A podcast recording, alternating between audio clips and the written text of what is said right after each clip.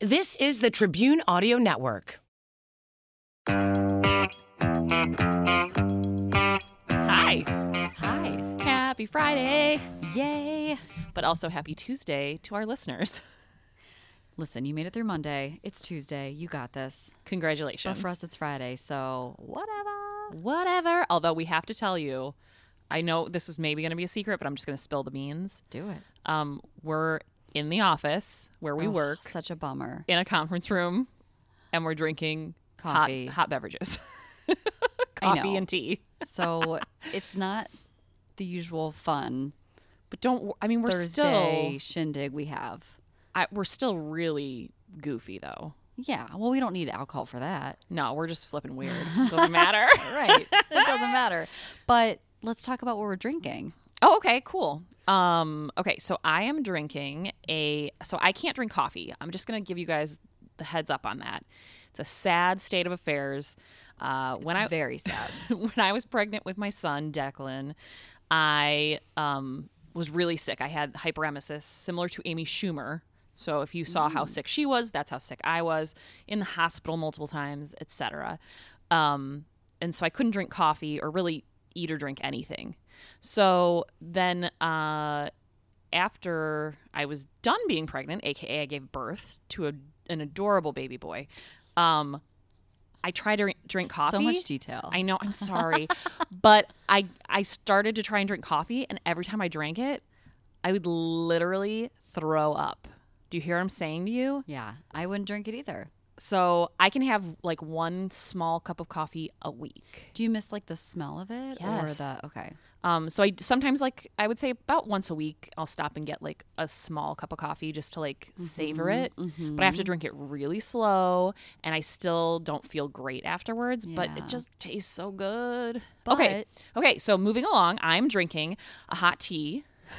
Getting down to the business, uh, I'm drinking hot tea. It is Earl Grey Supreme from Harney and Sons. So shout out to Harney and Sons. You love their you both love their tea. Yes, we also just discovered Republic of Tea. Oh. Very delicious. Yeah. I've not had that. I might like it more. Ooh, Oh, really? They have than Harney and Sons. They have so many varieties. Oh. Like this blueberry tea is delicious. That's what Kenny, I'm drinking. Kenny's obsessed with it. Oh yeah. I can't do a fruity tea.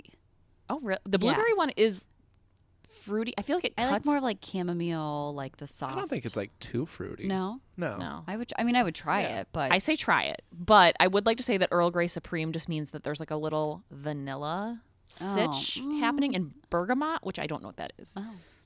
Anyway, what are you drinking? sounds fancy. I am drinking. Well, this is my second round. The first round this morning, I had Dunkin' Donuts from my house, Mm. And this round is also Dunkin' Donuts from our Keurig machine at work, Oh. which is crusty and gross. and Isn't it it tastes like a burnt ashtray. Oh, isn't It's that? new, but it's everybody uses it, and oh, Yeah. nobody like. That's part of the reason I stopped drinking coffee at work. Yeah, Like the first week when we got the new machine, loved it, and then it just slowly declined. You guys should get your own mini Keurigs for your cubes. I'm not a fan of the Keurig. Yeah, I know why? I, I never really was either. I feel like you can taste the plastic in it. This is sponsored by Keurig. Just kidding. They're like, you guys are doing a shitty job. I feel like it tastes like a burnt ashtray. It's fine. I'm drinking it. It's almost gone. Great. It doesn't matter. Great, get it, girl. Hmm. So I'm all hopped up, feeling fly. It's Friday. we did not get paid, We but it's okay. paid, but it's fine. Um, I have exciting news. Tell it. Very exciting news. You already know it. I already know it. Okay. I'm gonna pretend like I don't. Here are here are two items that I would like to share. We got three new reviews on the Apple Podcast app, Thanks, guys. and I would just like to read one of them because I was giddy as f. So. Uh, it's called Wine Survival and Wit. It's from RER is Excellent. I don't know. It's interesting. It said, as a huge MFM fan, which is my favorite murder for those who don't know, Which we love. which we are obsessed with, um, I was definitely reluctant to give you a try. I absolutely adore what you do. Hints of MM, hints of MFM with a perfect mix of your own uniqueness. Highly recommend to every wine-loving true crime listening person. A plus plus plus. Guys, give us a chance. I mean, we're just telling you that people who like My Favorite Murder sometimes like us too. Sometimes they don't. But So- sometimes yeah. they do. Yeah. Try It's it your out. though. choice. Yeah, give You it a whirl. Um The other one that I really liked was I found this podcast last week and I've binge listened to every episode. The hosts are hilarious. Thank you. And the stories they choose are very interesting and well covered. Give it a listen and you'll be hooked too. So that one's from Candace. I might have read that already last week, but It's fine. No Listen. remember. there's another one too, but it's from my friend. So oh. I, I feel like it's a great review. Thank you, But she Weatherman didn't Cam. have to. But she didn't have to. Well, this one was from my friend Cam. So Right. it's, it's a guy. Oh, he. I mean, Yeah. Um, okay. I love that name. Yeah. It's a cool name for a guy. Thanks. I mean, I'll tell I'm him. into that. He'll probably hear this and then he'll know. Cam, I'm into your name. Um, okay. And then one other thing. I have a hometown. Okay. So Erin is a girl that I actually um, went to college with. And, um, you know, we haven't, we were acquaintances. We haven't really spoken since college. We follow each other on social media. So I don't, I, I mean, I don't really talk to her. So this came out of the blue and I was like so touched that she reached out. Um, but she has a hometown uh, survival story. So she said, OMG, Jenny, I finally caught up on the episodes I missed. Recent drive to Ohio. Whoop, whoop. And episode 11 about elevators. Holy crap. She said, when we were living in Venezuela, we lived in an apartment with a personal elevator that came directly into our apartment like a front door, and a service elevator outside the back door stairwell. You know, groceries and housekeepers. And then she has a smiley face. No, I don't know. no, we don't know what you're talking about, but it sounds fabulous. Mine's called a back door. Yeah. It's fine. Um, Lucas was nine months old. That's her son, and my other two, and and my other two and husband had just left to go downstairs to play. While the elevator was weird and occasionally stopped and opened at our apartment empty. Before you think ghost, remember this that it was Venezuela. Everything was broken. Still is. Oh, I've not been to Venezuela, so I, I can't. I don't know. Uh, it opened like that for no reason, and I totally underestimated Lucas's speed as he raced towards it. Oh God. I yanked his legs just as the doors were closing. The last thing I saw was his chubby baby arm in between the closed doors, and it began, and it being Venezuela, they didn't have safety sensors or anything. I had to pull his arm, try, and push uh, him, and push the open button as I heard the elevator start to move. Oh my God. Worst nightmare ever. Yes, I got it out. Just pink, and he was probably more scared than hurt. But after that, I kept having nightmares of half his body Yeah. being stuck in it, and it started to move. So I made everyone lock the elevator door and start using only the service elevator. Like poor people, that was quoted by her. That's not what I'm saying. That's how our neighbors looked at it. But whatever, we were already American imperialists. It was so scary.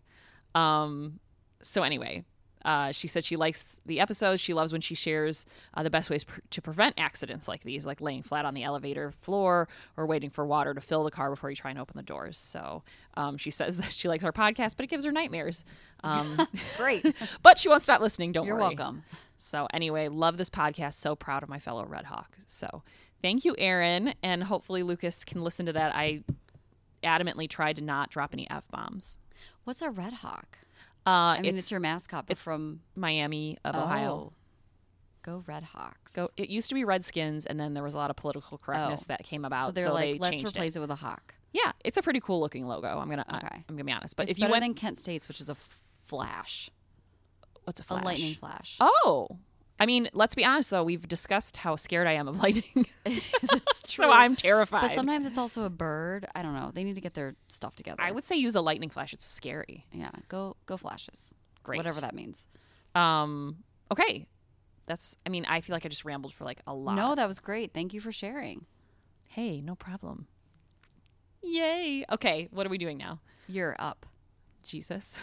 Jesus Christ. Jenny does not have a computer or paper in front of her. She's freeballing it again Free this ball. week. I'm very nervous. Let those balls loose. Get in there. Swing them around. I hope Lucas know- isn't listening anymore. my friend Lucas, turn your radio turn off. this off. or not radio, but turn your podcast off. Um, my friend told me that I sound like the lady from Sweaty Balls on SNL, the voice from the uh, Sweaty Balls Well, I- NPR. Is it the NPR skit? Yeah. Yeah. Yeah, the Sweaty Balls. well, my my friend like, Me- my friend Megan told me that that's what she envisions us looking like is that we of, sit yeah. that we sit next to each other in ugly sweaters and talk. We should do an episode like that and kind of video it. Oh my god, let's do it for Christmas. Great. Perfect. Done. Plan. Your Done. turn. Okay. Go. Okay. I did put three notes on my phone, so I'm gonna pull those up. It's okay. I copy and pasted my entire story, so you're good. Okay, so I am doing the story, uh, the survival story of Kelly Groves. And um, it was in, well, she's from San Juan Capistrano, California, and she's a teacher. Um, she has three kids Sage, Wilder, and Milo. Um, so Sage and Milo are both girls, and Milo's the youngest, Sage is the oldest, and then Wilder is a little boy who is in the middle. Um, so basically she decided that um, well her daughter came home sage the oldest and said mom i have a school project that i need to research and you know i already forgot her name is that bad kelly No. Yep, Kelly. it. You got it. Okay. Oh my God, I'm so nervous. Um, so Ke- this is the first time I've done this with like nothing. Um, Don't so be scared. don't be scared. Uh, Kelly went to um, said to her daughter, "Hey, why don't we go ahead and drive up to this location for your historic school report?" Wow, power mom. Well, she was on maternity leave with um, Milo, the youngest, who was only ten weeks old at the time.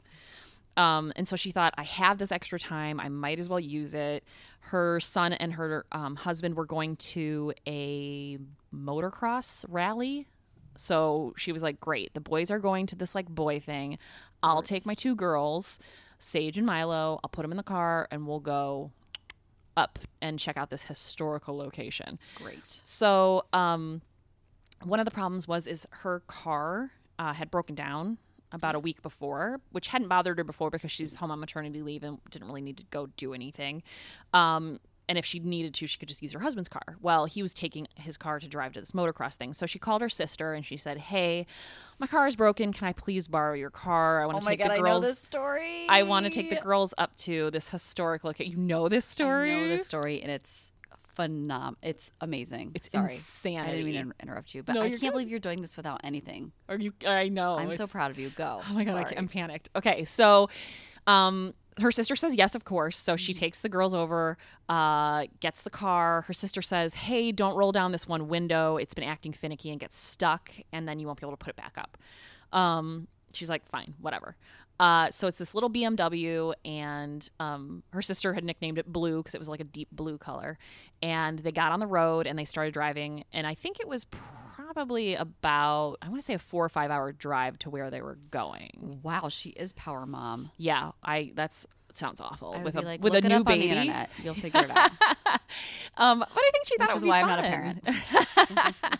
so um, they start driving, and um, you know they had to stop to eat, and you know whatever, whatever. And it's with a baby, you kind of have to stop if baby gets fussy. Um, but they were only about an hour away, and they were super excited to get where they were going, and they were going to get there before this place closed. I'm, I apologize, I do forget exactly where they were going. It was a, a historical situation. It's somewhere important. Yeah, it's somewhere important. Do I remember it? Nah, of course not. So, um, they're about an hour away, and they're they're they're on the 101, which is up the coast uh, in California, and uh, there's a a part that kind of comes inland more and goes kind of through the rolling hills of California. Um, and they were kind of passing through all these rolling hills, and um, suddenly she noticed uh, kelly noticed that there was a, a diesel truck like a big um, you know like semi next to her that was kind of swerving into her lane a little bit so at first she kind of slammed on the brakes and honked and then she kept going because she thought i should get around this guy um, and then suddenly the truck just sideswiped completely Terrifying. while they were on a bridge. So they're on this on this road over a huge ravine. The um the the semi truck comes over.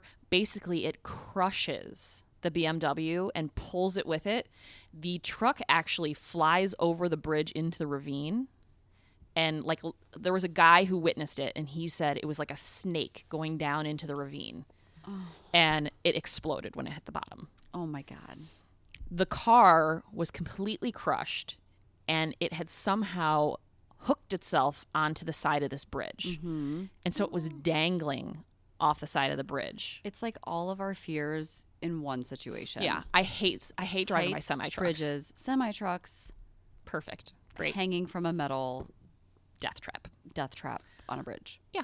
With your kids in the car. With your kids in the car, which is of course I was like having a heart attack this whole time. Um oh, credit to In an Instant, which is like my new favorite thing to watch, apparently. Um, so they're hanging off this bridge. And at this point, they had all been knocked unconscious because obviously they just got crushed by a semi truck. Um, Kelly wakes up though. Uh, she's still strapped into her seatbelt. She's still in the front seat.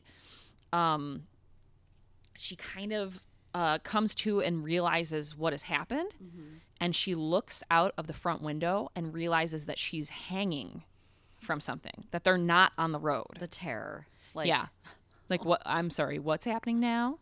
And, and to stay calm because Yeah. your kids are in the car with you. Yeah. You can't just freak out. Well, so she reaches back and um, she can she can feel Milo, but when she looks over her shoulder to see what's where Sage is, that part of the car is like completely crushed. And Sage is the older one. Sage is the older Okay. one. Um, I think I want to say she was like eight or nine at the time. Um, yeah, the, that part of the car is completely crushed, and so she thinks, "Oh my God, Sage got thrown from the vehicle." Because um, oh, one thing I forgot to mention is she did put both windows down in the back, and they both got stuck down. And so now she's worried that her kids got ejected out of the win- the open windows. Um, so she starts freaking out. She starts screaming for Sage, and she can't she can't see much because of the angle she's at. So she can't see. She thinks that her her child's like on the bridge, like ejected before they went over the edge. Okay. Um, then she starts panicking and thinking, what if she got ejected into the ravine? Because she can see what happened is the floorboard of the car came out. No. And so where her feet were supposed to be, she could see down into the ravine and she could God. see the truck and she could see it on fire. And she was like, What if my child is down there?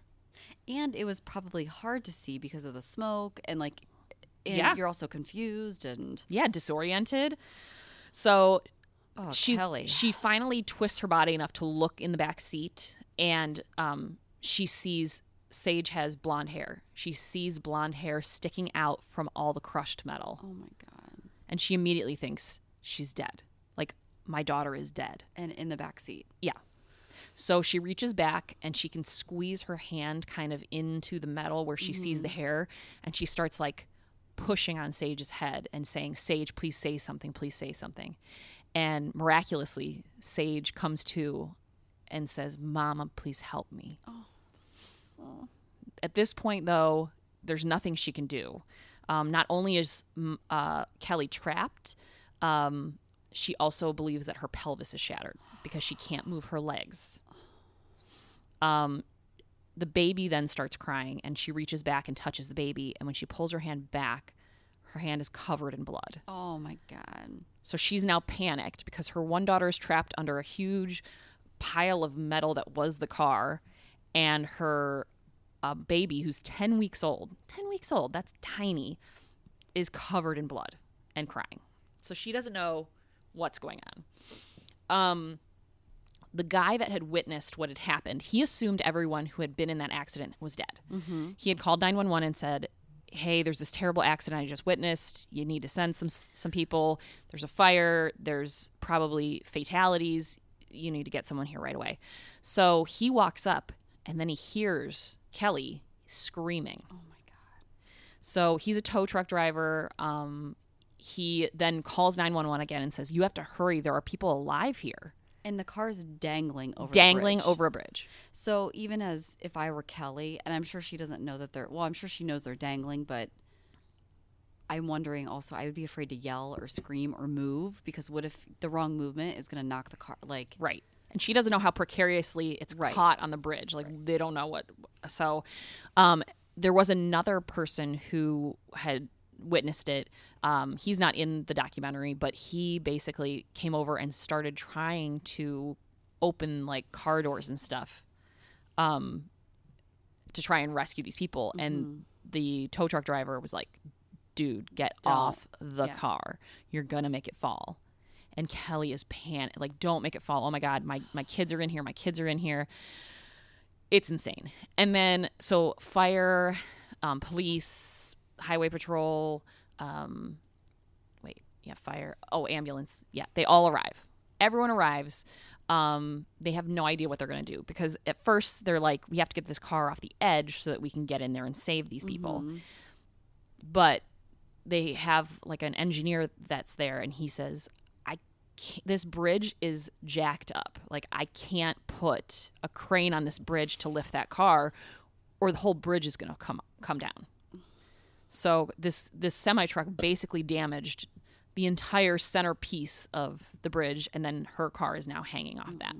So now that they're like what do we do? We have to get these people out. And and uh, Ho- or kelly is saying um, you know my daughter sage is in here and she can't breathe. There's so much metal pressing against sage that she can't take a deep breath in and she also is having a hard time exhaling so she's just taking these short little shallow breaths Yeah. she's also coming in and out of consciousness So they're, uh, I mean, they're on a time crunch because of the car, but they're also on a time crunch because Sage is not. sage is not doing well and they have no idea about the baby Yeah. Um, so the firefighters start getting in there with the jaws of life, which I'm sure you've seen. They're terrifying. They look kind of like a, I don't know, like a chainsaw, but with Yeah. like jaws instead of a saw. And they start trying to pull apart. So they, he, one of the um, highway patrol guys said, you can only push, pull, or cut the metal. That's all you can do. Um, so they're trying to do all those things to try and relieve the pressure that's on Sage. But as they're doing it, they can feel the car moving because the, there's guys who are basically getting on top of this car with huge machinery and they're pushing and pulling on it and they don't know exactly how secure it is. Yeah. You have no idea how it's hooked onto this bridge. So they actually used the um, the guy who had the tow truck. They used all of his like wire or not wire, but like rope Cable and cables and things um, to try and secure the car. so they like um, triangulate it. So they try and get like different parts of the car hooked with the rope, and then they tr- then they In hooked case it. it, falls. yeah, and they hooked it onto um, the tow truck, and not to try and tow it off, just to like stabilize it Yeah. while they were trying to cut. So they're there, they're cutting. The car is still moving a lot because the ropes are not strong enough to really hold the weight of a vehicle. Just think of the the noises. Oh God, awful. If you're Kelly sitting Well- there hearing the creaking and the One thing that was happening too is um, there was still that fire going on below from where the tanker truck had, or not Oh tanker God. truck, but the diesel truck had um, caught on fire.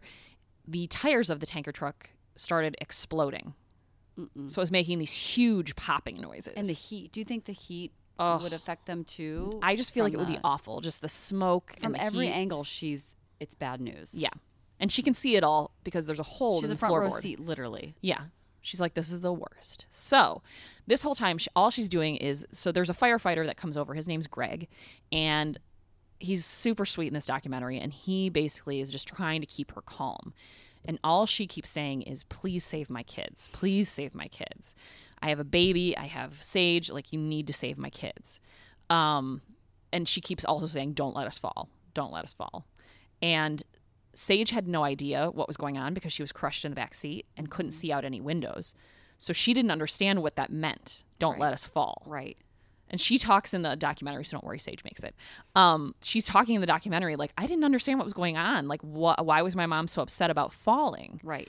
Um, she had no idea that they were hanging off. a Thank cliff God. or a bridge.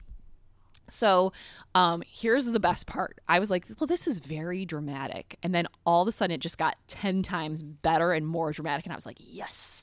Um, I mean, yes, in a this is a Right. crazy story sort of way. So um, there was a a couple of Navy Seabees, which I don't know. A lot of people I didn't know what a Seabee was. Um, and a Seabee is basically uh, Navy construction. So they were coming from, I don't know, training or something like that. So they were in this line of traffic waiting, and they had a huge industrial forklift on their truck. And so they go up to the police officers and the firefighters and they're like, hey, we're Navy Seabees. We have this forklift. And it might help. And the one police officer basically said, okay, yeah, you can direct traffic. And this Navy was like, um, his name was Michael. He was like, um, that's not what I meant. I meant I have a forklift that can help us. So they walk away and then like 40 minutes later, they're like, this is ridiculous. So they come back over and they say, this is what we want to do. We're going to go on the other side of like on the southbound, I think, side of the bridge. Okay. Um, that so there was like a southbound side, then the ravine, then the northbound side. And so he's like, we'll go to the other side, to the other direction, and we're gonna take our forklift and we're gonna stabilize this car.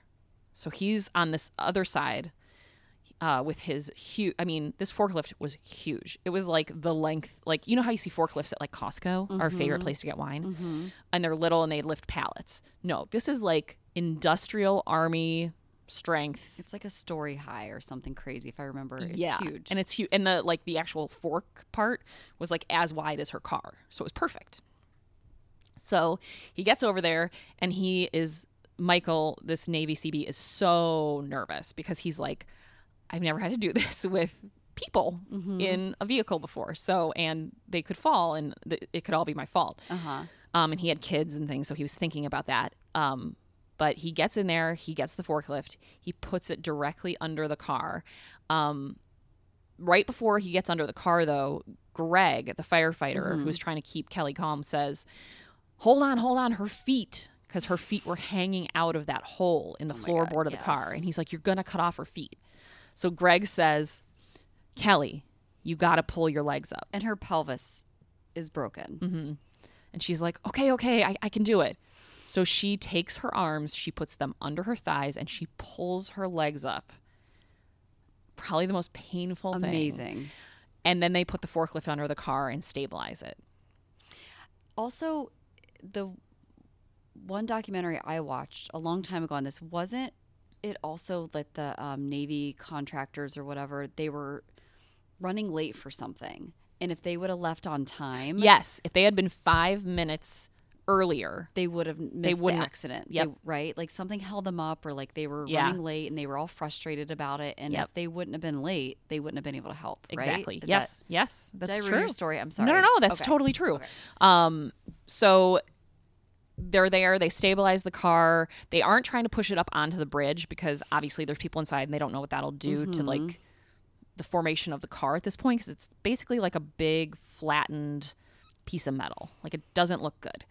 Um, so they have to get Sage out first because she can't breathe and probably has the most injuries.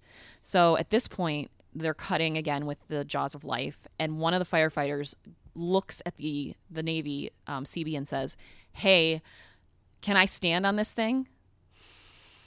And he's like, "Sure." Oh God.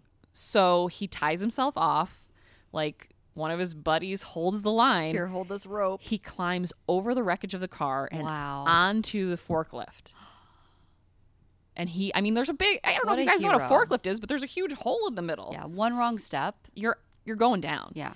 So he is um, cutting. They finally get Sage out. They pull her out, um, and that was from the bridge side. They pull her out. Okay. Um, there was a tiny hole that they finally made, and they pulled her out. They got her on a, a board. They put her on a helicopter immediately, and she was life flighted. Um, the guy who was standing on the forklift was taking the baby out, which they no one was sure if the baby was alive Yeah. because it had stopped. This little baby had stopped making noise. Oh. So everybody thought the baby had perished, and they were like, everyone was prepared for him to pull basically a deceased baby out of the backseat of this car. He reaches in, he grabs Milo, 10 week old baby, and like the Lion King, holds this baby up over his head. And the baby, as soon as he like puts her up, her arms go straight out and her eyes fly open, and she's fine. And everybody starts clapping Oh my god. like insanity. Like, how is this baby still alive? I don't Right, understand. Right. So now it's mom's turn. So Kelly, the guy on the forklift, he moves over to her and he says, Do you think you can get out the same way that we got Sage out? And she's like, No, I think my pelvis is broken. I can't get out that small. And he's like, Okay, we're going to get you out the front windshield because it's already Okay. shattered. So he's pushing her while people are pulling her from above. So he's pushing her from be- below because he's on the forklift below the car. So he's underneath. Okay. And he, he's pushing her and people are pulling her. And he said it was like she was, she probably could have climbed out of that car all by herself. Like she was so Ready ready to get out. And I'm sure she wasn't strapped to anything. So if like she, I don't know, what if she fell through? I mean, I know the forklift was underneath, but I'm sure there was still a space where she could have. I mean, Yeah. it just Yeah.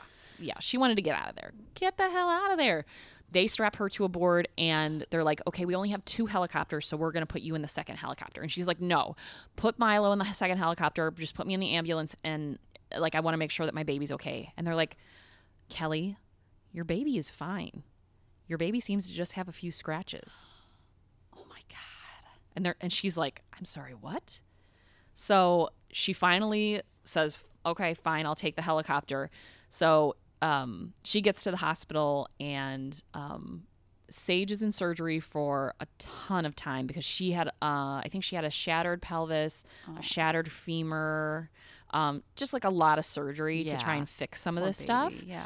Um, but she came out fine. I mean, she's walking, she's talking, she's totally fine these days. And um, Milo did get checked at the hospital, but like the guy said at the scene, Milo was fine. This 10 week old baby just had a couple Just scratches on it. it in the back. Yeah, a couple scratches on its head and face, and otherwise totally fine Wow. nutso.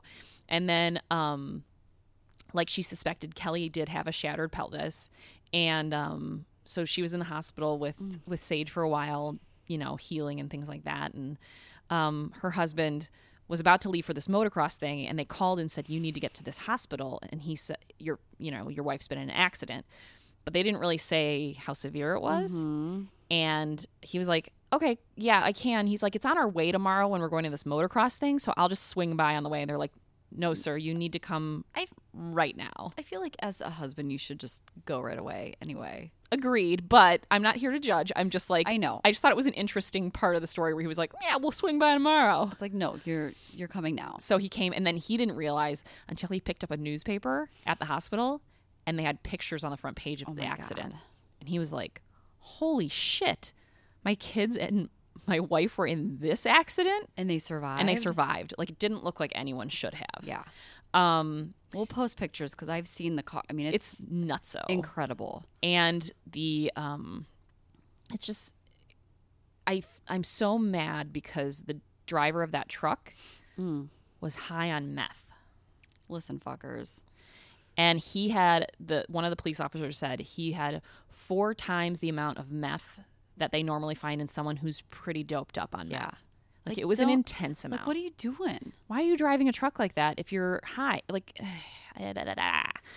it's it's the worst. So, but the good news is, is bad all for his family because they probably have a lot of guilt. with, probably. You know, But I would like to say, it's amazing to me that those three women survived this mm-hmm. accident.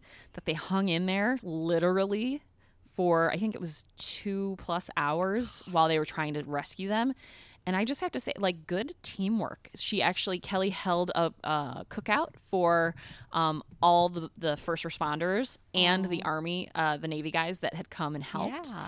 And just like she said, I don't know how to thank you any other way. Like, you gave me my life back and you gave my girls a future. And um, they're just such an adorable family. And I'm so happy that it turned out that way because I was when I was watching this, I had never heard of it before, so I was like, "Oh no, is one of these kids going to die cuz I'm going to lose it." yeah. No, they all survived this crazy accident and that is the story of Kelly Groves. That isn't a good job. You did Hey. it justice. That was great. Thanks. And you had not. You weren't looking at anything. Nope. I love. I've seen that. I think it was a Dateline maybe too. Yeah. Um, a long a while ago, and it, I was so same thing where I was just like, oh my god, this, this is not going to end well. yeah, I kept thinking like there's no way this There's is no going to way. And I'm like, the kids have to survive, or they wouldn't maybe do it. And then they all do. And you're like, It's great. What? Good This job. amazing. Thanks. And It's a lot of facts too in that. So and I did not use anything. you got it all up in your noggin. Whew. I, I just have to watch it the night before we do this. yeah. I'm gonna read mine. okay, but before you do, Oh. pause for a second. Can we actually pause this? Hey everybody, we really hope you love Sip Survive Repeat. Did you know that you can actually get paid just for listening to this podcast? I know it sounds insane, but it's true. We just discovered this free new app called Podcoin, and it literally pays you to listen to podcasts. Here's how it works you listen to podcasts and you earn Podcoin while you listen. Then you turn that Podcoin in for gift cards at places like Amazon or Starbucks. Or if you're a good person, you can even donate that Podcoin to a charity. The more you listen, the more you earn. So here's what you do. Download the app right now on your iPhone or Android and have a and we have a special code for you. Simply use our code SIPSURVIVE and you'll get 300 pod coins just for signing up. And if you listen to enough of us on there, you can get a cappuccino at Starbucks or an Amazon gift card on us. You're welcome. So go ahead and go listen to this podcast or virtually any podcast on Podcoin and sign up with code SIPSURVIVE. I swear, it'll change the way you listen to podcasts. It did for me. And me. Okay. Okay, we're back. What are you doing? I'm doing the survival story of Amanda Eller. Dun dun dun. Who's Amanda Eller? So I mean, I'll tell you. Oh, okay, perfect. Do you want me to tell you a story? Okay. Tell me a story. Here we go. okay, but I'm going to start off with the search coordinator. Okay. His name is Chris. I'm not gonna. I'm gonna mess all these names up. It's fine. His name is Chris Berkowitz, Okay. and um, he was recently unemployed. Uh, he was an arborist, and That means you like trees. Yes, that's a tree thing. So Amanda had gone missing. It, this is a very recent story, and Kenny actually gave this to me. Oh. She um, went missing early May in Maui. She went for a hike. Oh my god, my friend Yes. told me about this one. Yes. Megan, we're doing it. Shout out Megan. Okay, go ahead. Um, so, but I'm I'm going to talk about Amanda, but first I want to talk about the search team that found her. So Chris was an arborist. He lost his job because he was fired from his job because he was putting too much time into the search. So he was like, what? he was just really into it. He was maybe missing a lot of work because he just he was into this and he wanted to help. So I just thought that was interesting. Um, he said his boss was frustrated with his time he spent on the search and um, all the amount of time he was spending with the volunteers and the organization and stuff. So um, he didn't have a paycheck, but he had a lot of free time. So he led the effort. And on May 20th, 2019, 16 days after searching, Chris, along with Javier, cantaloupes or cantaloupes. I feel like Cantaloupes. cantaloupes is too easy. Like it can't be cantaloupes. I'm gonna say cantaloupes, but okay. Okay. And Troy Helmer were scanning the forest from a helicopter, which was paid for by Amanda's father, which I'll get into. Oh. And about 150 feet above um, a roaring waterfall and jagged cliffs, they saw a, a human presence among the branches. And Chris actually made out the figure. She was in faded yoga pants and a dirtied white shirt, and she was waving barefoot and ecstatic, and she was rescued. so I just thought it was cool that he had some internal calling to help lead the search rescue, lost his job, and he was actually the one that found her. That's So- amazing. back to Amanda. So Amanda Eller, um, here's her story. She was 35, or she is 35. Um, she's a physical therapist and a yoga instructor in um, Hawaii. She was born in Maryland, but she moved to Hawaii to pursue her to pursue her medical career. And she was described as a physically and mentally strong person. And she really felt that Hawaii was her home, even though she was from Maryland. Like she, I feel like Hawaii is also my home. it can it be my home as well? We're moving. Can we move there and podcast from there? rate, subs- rate, and subscribe. That'll and help us get can- there. Yeah. Um, so she vanished on May 8th after going for a three mile planned hike. Um, her friends that she said that she often jogs on trails and is very outdoorsy. Um, so she's not, you know, they weren't worried that she necessarily got lost. They were more worried that she got injured during her hike or had been abduct- abducted or harmed in some way. Yeah. Because she was just so outdoorsy and, and, and knew the area. yeah, so she's basically the opposite of me. And me too. Okay, yes. great. Yes. Um, so this particular hike or journey, she went, according to this one article, to unplug and meditate. So she left her phone in her car, No. her water in her car, and anything else she would normally take with her. Because she was like, it's only three miles. I do this all the time. And I just don't, you know, I don't need it. Okay. But you do. You So, do. Lesson. And You then guys. this article also said she also left her compass.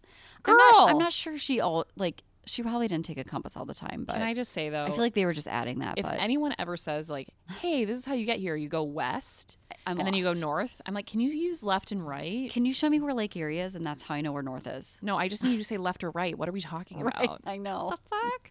Okay. And this forest that she was in is about over 2,000 acres. So it's a, it, it's very jungly, large brush. Like it's Is that a technical word?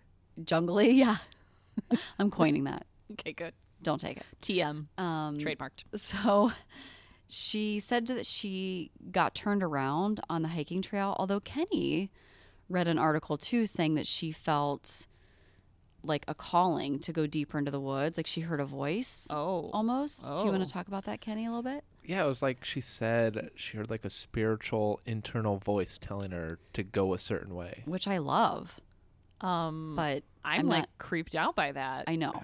But then she got lost, so I don't so what was that? Vo- that voice was probably evil, maybe don't listen to that voice. I don't just know. as I suspected. yeah. Um, maybe she had a lot on her mind, which is why she was going to meditate. Maybe that's why. Yeah. I mean, I don't know. Whatever. She got lost. So she got turned around on the hiking trail, um, and she got lost in the northwest slopes of the Halakikakaya volcano. Nice. So, which is a lot of tropical ash, and uh, everything just looks the same. So I, I love she did- tropical ash. I do too. I love running in it. Um, she during this while she was lost, she fractured her leg on the third day. She ate moths. How did she fracture her leg? Do we know? Um, we don't know. Oh, okay. She ate Um, moths. She also lost her shoes in a flash flood. Girl, you It gotta was- be careful with your shoes. She lost her shoes. She um they had also had a recent storm, like a really bad storm before this. So a lot of the trees or like markers that you would usually use to identify were like torn down or like it, it was just a bad situation. Well, it there was another really bad rainstorm and then she lost her shoes in that and fractured her leg. So she was in bad shape. Um, let's see, where was I? So she lost about 20 pounds during these 16 days. That's more than a It's pound a lot. day. I know. Before she was rescued. Well, she was eating moths, Oh, which she fell off a cliff. Oh, okay. Yeah, that would I have it. in my notes here. you know what? That makes sense. she fell off a cliff. I don't know how high the cliff was, but she fell off it and fractured her leg. Not great. Um, and uh, on several occasions, this heart, this part broke my heart. She heard helicopters buzzing overhead, but she couldn't reach them because the brush was too thick. Like they couldn't see her. So she knew they were searching for her, but she just didn't. They couldn't see her. Um, She also later told reporters that her heart was telling her, um, "Oh my God, Kenny, it isn't here. Can we cut this out?" You can just say it again. Yeah, just say it again. Okay. I, I feel like I clearly point, didn't read this again. whole. I clearly didn't read Listen, girl. Just. I'm ready. Read it to me. Read it to me. Okay. Um, she later told reporters that her heart was telling her which way to turn, but when she tried to go back, well, I guess it's not the same because It was she said voices versus her heart. Her heart, yeah. So her heart was telling her which way to turn, but when she tried to go back, she, you know, the path didn't lead her to her car, so she was lost. I already kind of said that, but whatever. Get over it. So Okay. a voice led her out there, And her heart and told a, her which way to turn. tried to tell her to get back, and she couldn't. She's really just You know what I think she needs to do? Listen to the maps more than the heart and the voices. and use Google Maps, the walking, put it on the walking function. Yeah, That's what she needs to do. Or wear a Garmin. I feel like that's what a Garmin Smart. watches. Okay. I'm sure she doesn't want to. Guess what we're getting her for Christmas this year? I bet you she doesn't want to hear our input. Probably not. yeah. Um, she also said that she's normally an over preparer. So if she does go for a hike, she brings sunscreen, a hat. Like it's very unlike her to leave her phone in her car. And just again, maybe she just had a lot on her mind and just wanted to seriously unplug and go. Yeah. I mean, I hear that. I hear that. Yeah. Um, so just four days into the search, law enfor- this part made me a little angry.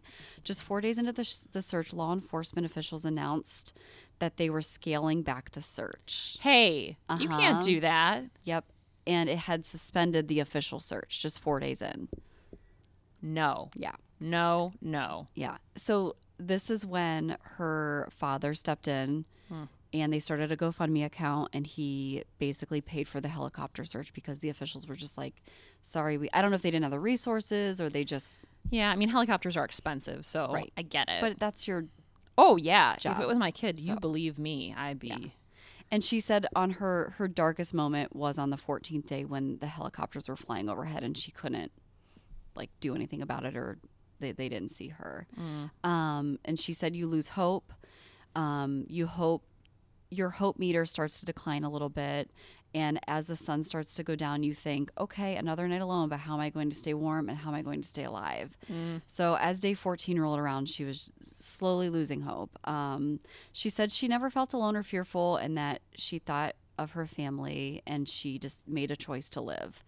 And she told herself, You can sit on this rock and you can die, or you can say mercy and feel pity for yourself and you can play the victim, or you can start walking down the waterfall and choose life. And that's what she chose to do On her broken leg. on her broken leg with no shoes. oh Jesus Christ. So, um, so hundreds during this time, hundreds of volunteers continued the search search efforts, and Eller's friend uh, Sarah, who sort of became the spokesperson of the family during this time, asked for help from um, local experienced hunter or hikers, climbers, and um, they hired them also to help find her as well. So the GoFundMe and her father's money also not only paid for the helicopter, but also experienced hikers and stuff to look for her nice. um, and also drone services and stuff like that.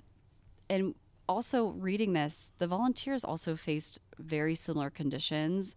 Um, they, you know, they combed through 2,000 acres with mach- machetes, and um, they were in the jungle, and they had, a, you know, thick brush and lots of uh, boar. There were lots of wild boar. Oh. And they said that they actually had to kill some of the boar because they thought that maybe it had remains in it in, in searching for her. oh no. Which I thought that's, you know, so the volunteers also had to go through a lot in, in the searches to find her as well.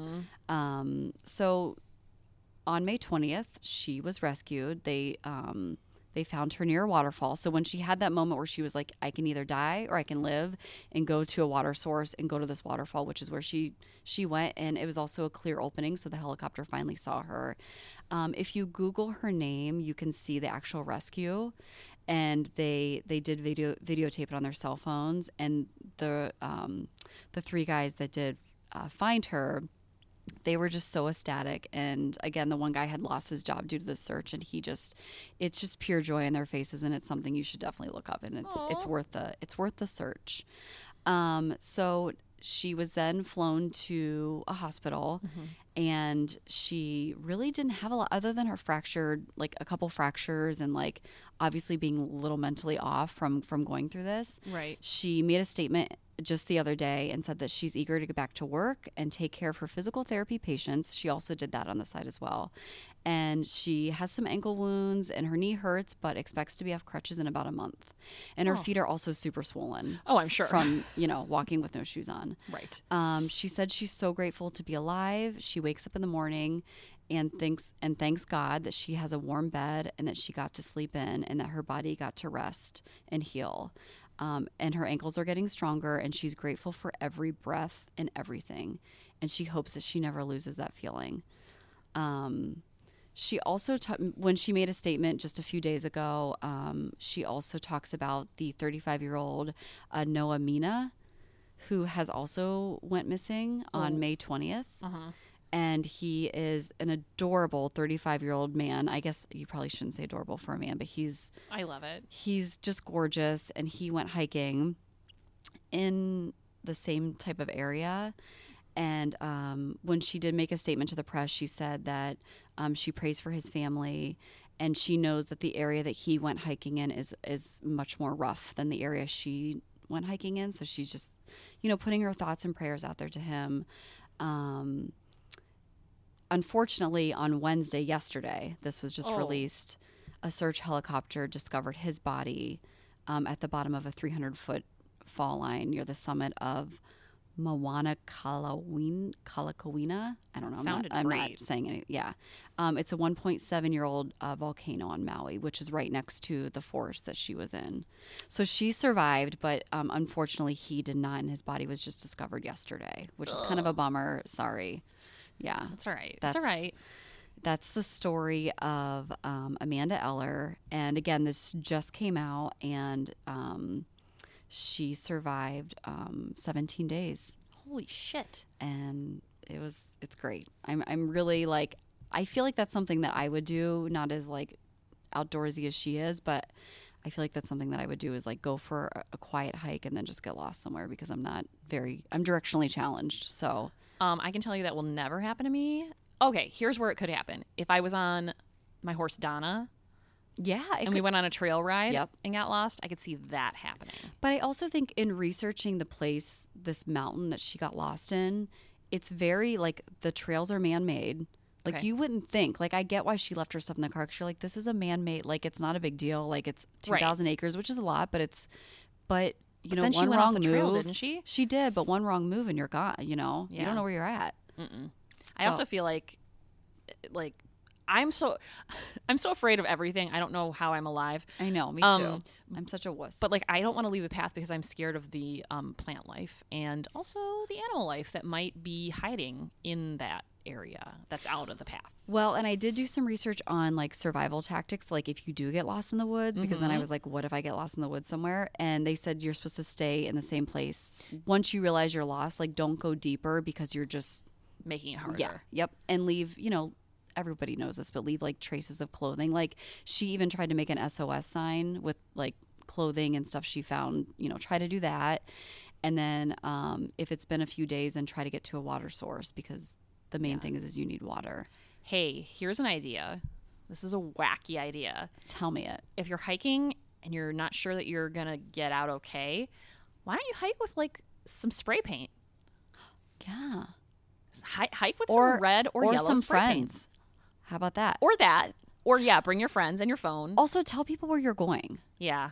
And we've talked about this before. Like, let people know where you're going. Uh-huh. You know what your intention is, just in case anything happens. Like, even if I go out, like, I mean, I've been married for seven years, but even if I go out with my girlfriends, I tell my husband like where we're going, just in case something happens, and he knows like where I am. Not Right. Not because he wants to know where I am, but because what if something happens? Right. At least then he knows Right. where you were Right. Like- before you went missing. Mm-hmm. So. Smart.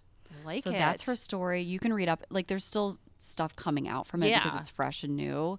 Um, but I think it's really interesting and also teaches us a lesson that just just try to be a little prepared. Yeah. More preparation, peeps. Yeah.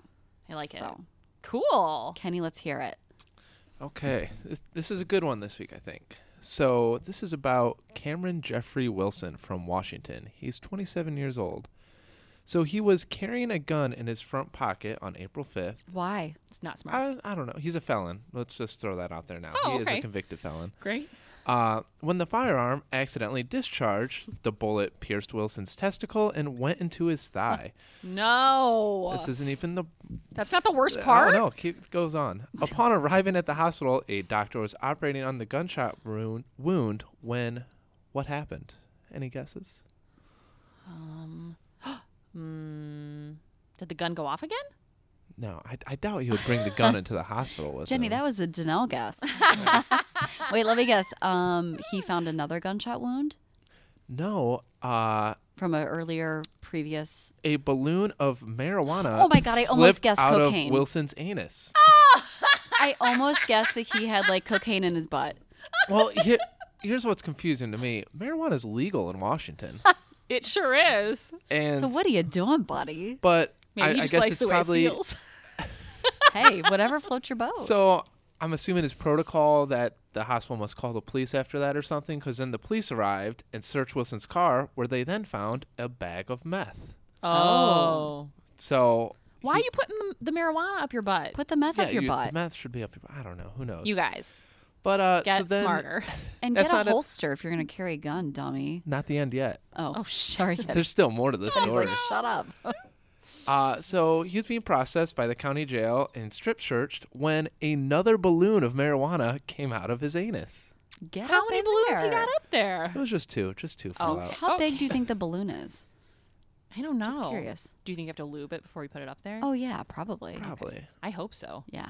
I, it just confuses me that he's keeping that hidden when it's When the meth it's is legal. really the problem. when the meth's a problem. Yeah. What I wonder if the marijuana was like super laced with something, which makes it illegal. But again, the meth is a much harder charge than marijuana. Oh yeah. Well, in, in Seattle, marijuana is Uh, right. legal. and right. even if it's some sort of super laced marijuana, like it's probably a slap on the wrist. Again, a, Yeah. a Like- much less charge Yeah. versus it's probably like, oh, here's like a three hundred dollar fine. When meth, I believe, is jail time. Oh what a God. dummy. so did he live? I mean, obviously he He, lived. he lived. He's gonna. His He's court one ball date's short like and- sometime mid June. Did he lose his balls? I don't know. That's a good Interesting. question. Okay. I think that's the least of his problems right now. I agree. I don't know what. Maybe he was high on meth when he I bet he decided has to put the sweaty pot balls. up his anus. Maybe he just put the wrong drug up his anus. Maybe. It But was there were like- two up there. Was there only one meth, or was there a lot of meth? I don't know. Maybe It- you couldn't it's fit the meth much- up there. I don't know. You guys, So we're never gonna know. So many questions. There's never an I answer mean, meth is like too hard. You know, it's like that crystally. Maybe it would Oh. pierce the balloon, and he's worried Oh about yeah, that. and But then release still, in his body and kill him. Maybe it just doesn't hurt his little butt. Maybe he's like a little baby. It just still Can't doesn't take explain it. him If putting You're gonna put marijuana something up up your there. butt. Take it. Take it like a man. Do it. Get it up there. Oh my God, there's something wrong with this. Jenny's like, do you have to use lube for that? I, I mean, I'm The asking, last for, time asking I for a friend. the last time I put a balloon up my butt, I had to use lube. if you're doing two, you definitely Oh, need right. That because yeah, Two bottles of KY. Jesus. oh man. Okay. Um. Okay. So that's this episode of Sip Survive Repeat. Did we ever say that that's what this was at oh, the beginning? No, we never do. Oh wait, sometimes we do. We did. and we should probably say who we are when we're talking. Mm. Like, do people know who's I feel like you guys say it like, Sometimes. without Okay. realizing it. All right, Like, well, oh, thi- Jenny, go first. Okay. This has been good. Sip Survive Repeat, and I'm Jenny Day. and I'm Danelle Cherry, And like the fruit. Kenny Kenny. Steinbauer. That's right.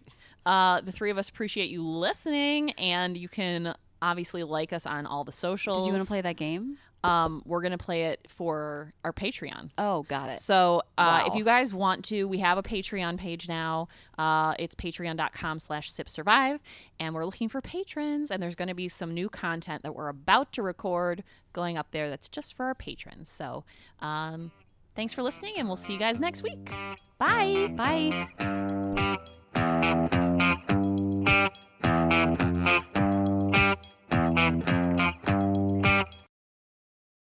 This has been a production of the Tribune Audio Network.